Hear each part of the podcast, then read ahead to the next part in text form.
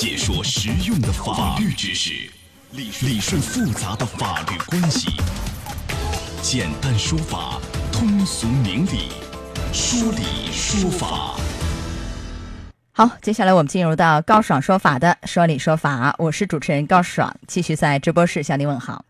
啊，今天有一条重磅消息啊！今天上午的时候，重庆方面公布了重庆公交坠江的原因是乘客和司机互殴导致车辆失控，最后坠江的。那么这里面到底涉及到哪些法律问题、哪些刑事问题、哪些民事赔偿？我们给您来分析一下。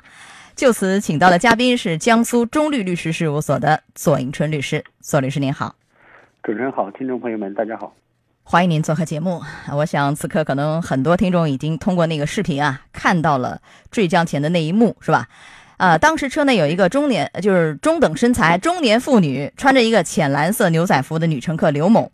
她呢是因为错过下车地点和驾驶员发生争吵，怎么回事呢？这个刘某她是要到那个一号家居馆站啊，由于当时呢是道路维修改道，所以二十二号公交车没有办法经过那个一号家居馆站。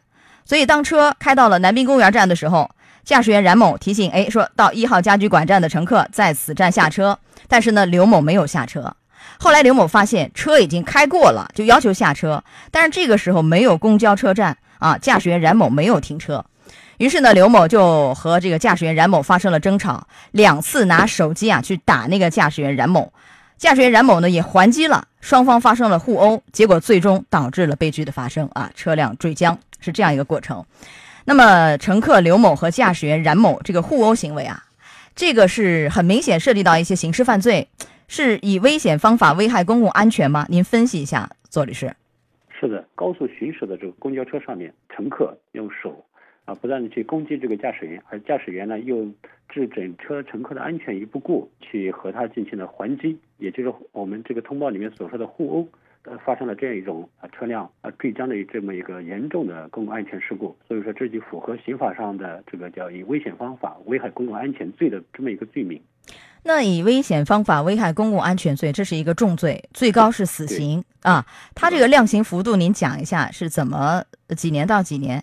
如果说没有造成严重后果的是三年以上十年以下，那么造成严重后果的，比如说造成人重伤死亡，或者使公司财产遭受重大损失，就是十年以上有期徒刑，无期徒刑，最高是死刑。这显然是十五条生命的逝去，对吧？显然是非常严重。呃，按照这个刑法的套用的话，应该是死刑。但问题是，这个乘客刘某和驾驶员冉某都已经在这个事件当中恐怕已经遇难了，是吧？两个人都坠江了嘛？那这个刑事责任。还有人承担吗？没人承担，那是不是到此就就刑事方面就结束了，是吧？对刑事方面，这个通告应该说就对这个事情的发生的经过啊做了一个定性，那么就不会再追究这种刑事责任了。那民事方面呢？民事方面的赔偿肯定是免不了，但问题是这里面有两个法律关系，一个是侵权者，呃，因为你们俩的互殴，乘客和驾驶员的互殴，导致其他这个全车乘客的这种。呃，伤亡对吧？那么这个是一个侵权的，按照侵权责任法的规定吧，这两个互殴的人啊，是吧？肇事者要赔偿，从他们的遗产里去赔偿吗？这是一个法律关系。还有一个，我乘客坐你公交公司的这个车，我和你形成的是一个合同关系，你要把我安全送到地，但结果发生了坠江，人命没了，你公交公司是否应该赔我？这个民事方面的问题，您都分析一下。对，构成两一个法律关系，一个是叫承运合同关系。啊，还有一个叫侵权责任关系。乘运合同关系的意思就是说，乘客那么买票了啊，登上了这个公交车，就和这个乘运人，就是公交公司之间就达成了这种运输合同关系。那么公交公司根据合同法的规定，就应当将旅客安全的运输到达各自的目的地。那么侵权责任关系就是说，我作为这个乘客，在这公交车上就享受到我的人身财产权利不受任何侵害的这种法律上的保护。受害者的这些他们的继承人或者他们的这个亲人就可以采取。啊，侵权责任或者是这个合同的违约责任来主张相应的责任人进行赔偿，两个是二选一是吧？二选一不能两个都选择啊，二选一，那显然是选那个就是以合同违约嘛。我告你公交公司，以此来主张赔偿，因为显然你公交公司的实力很大，你能给予赔偿，而那两个已经在事故当中呃死亡的这个当事人，恐怕已经没有办法赔偿那么多人了，是吧？对，这司机侵权责任，那么司机因为他是履行职务的行为嘛，嗯他这种责任最终也是归给公交车公司来进行承担的。还有一个乘客，他也也要分担一部分的过错责任。所以的话，如果真的是需要选择的话，可能正是您所说的选择合同纠纷、合同维权可能会更好一点。好，来说到这儿，我们稍事休息一下，马上回来。高爽说法正在直播，高爽制作主持。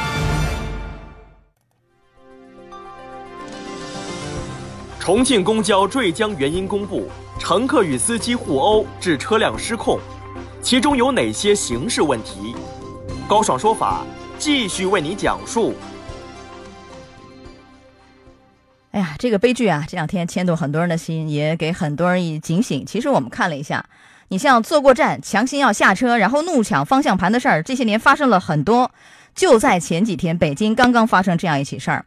十月二十九号上午，也是一辆公交车刚开出那个站台，乘客邓某啊，啊说我坐过站了，要停车。司机呢说没法停，已经过站了。结果这个时候，邓某就拿手里面买的那个牛奶一箱啊，就砸那个司机。结果好在呢，不幸当中万幸，司机急刹车，虽然和其他车辆发生剐蹭，但是呢没有造成更多的人员伤亡。最后这个邓某啊，也是以涉嫌危险方法危害公共安全罪被刑拘。还有再往前啊，这个四月二号等等啊，长途大巴上女乘客也是要下车，路边停车，然后就抢方向盘，就是这个抢方向盘的事儿发生好多，在。二零一五年十二月，常州也是一个女子突然就骂那个司机抢方向盘啊，然后也是因为涉嫌了以危险方法危害公共安全罪，就很多人没有意识到。我想的很简单，我过站了，你让我下车，我要下车，但是你以这样的方式抢方向盘，这可能涉嫌刑事犯罪，而且是非常重的。您提示提示，左律师。对这种任性的行为吧。一旦造成这种后果是我们不堪设想的，不仅是置自己的这种生命安全也不顾，是整车人的生命安全也不顾。所以说，即使可能有的人没有造成严重的后果，那么这个法律上的责任仍然是免不了的。轻则是拘留，重则是刑事的十年以下的有期徒刑，那么最重的可能就到死刑了。所以说，哪怕是过了站了，那么有一些小的纠纷，那么可以协商，可以去处理，不要因为一时的这种义气，导致发生大家都无法挽回的这种严重的后果。对，这是一个非常危险的行为，对自己对他人非常不负责任的行为，是吧？所以其实提醒你看乘客方面啊，一个你切勿要求在过站的情况下要停车怎样和司机去吵去闹，千万不要无理取闹。但是呢，有一个问题，你比如说有乘客啊和司机在吵闹，要求下车，其他车上乘客应该出手制止吧？是不是？我们也应该去管这个闲事儿吧，防止悲剧的发生，对不对？然后那驾驶员呢？我是遇到这样的情况，我应该怎样？停车报警还是怎么处理？您都提示提示。呃，其他乘客，那么许多人可能都觉得，呃，事不关己，高高挂起。当自己和整车人的安全都处于这种非常危险的状态的时候，那么大家应该联合起来，共同制止这种危害整车安全的行为。最重要的是驾驶员嘛，遇到这种情况，可能先要冷静处理，比如说对这个驾驶员进行一些培训，公交公司啊。那么遇到这种纠纷的时候，怎么样去合理的应对冲突？化解对方的情绪，实在不行，可能真的要是临时紧急停车，避免这种损失进一步的扩大。是的，可以。有人提议弄一个像出租车一样的那个栏，隔离栏是吧？把驾驶员和乘客分割开来，也是一种方式。您说乘客要要出手相助，前两天有一个案件，四月二十号吧，呃，也是类似的情况，抢方向盘的结果，乘客是一怒啊，一脚把那个捣乱的人给踢飞了，所以保障全车人的安全。好，左律师再见。好的，再见。高爽说法节目收听时间：首播 FM 九十三点七，江苏新闻广播十五点到十六点；复播 AM 七零二，江苏新闻综合广播十六点到十七点；FM 九十三点七，江苏新闻广播次日两点到三点。想咨询法律问题和主持人高爽互动，请下载大蓝鲸 APP 到高爽的朋友圈。节目微信公众号“高爽说法”，网络收听方式：江苏广播网三 w 点 vogs 点 cn。智能手机下载大蓝鲸 APP 或蜻蜓软件，搜索江苏新闻广播“高爽说法”，可随时收听。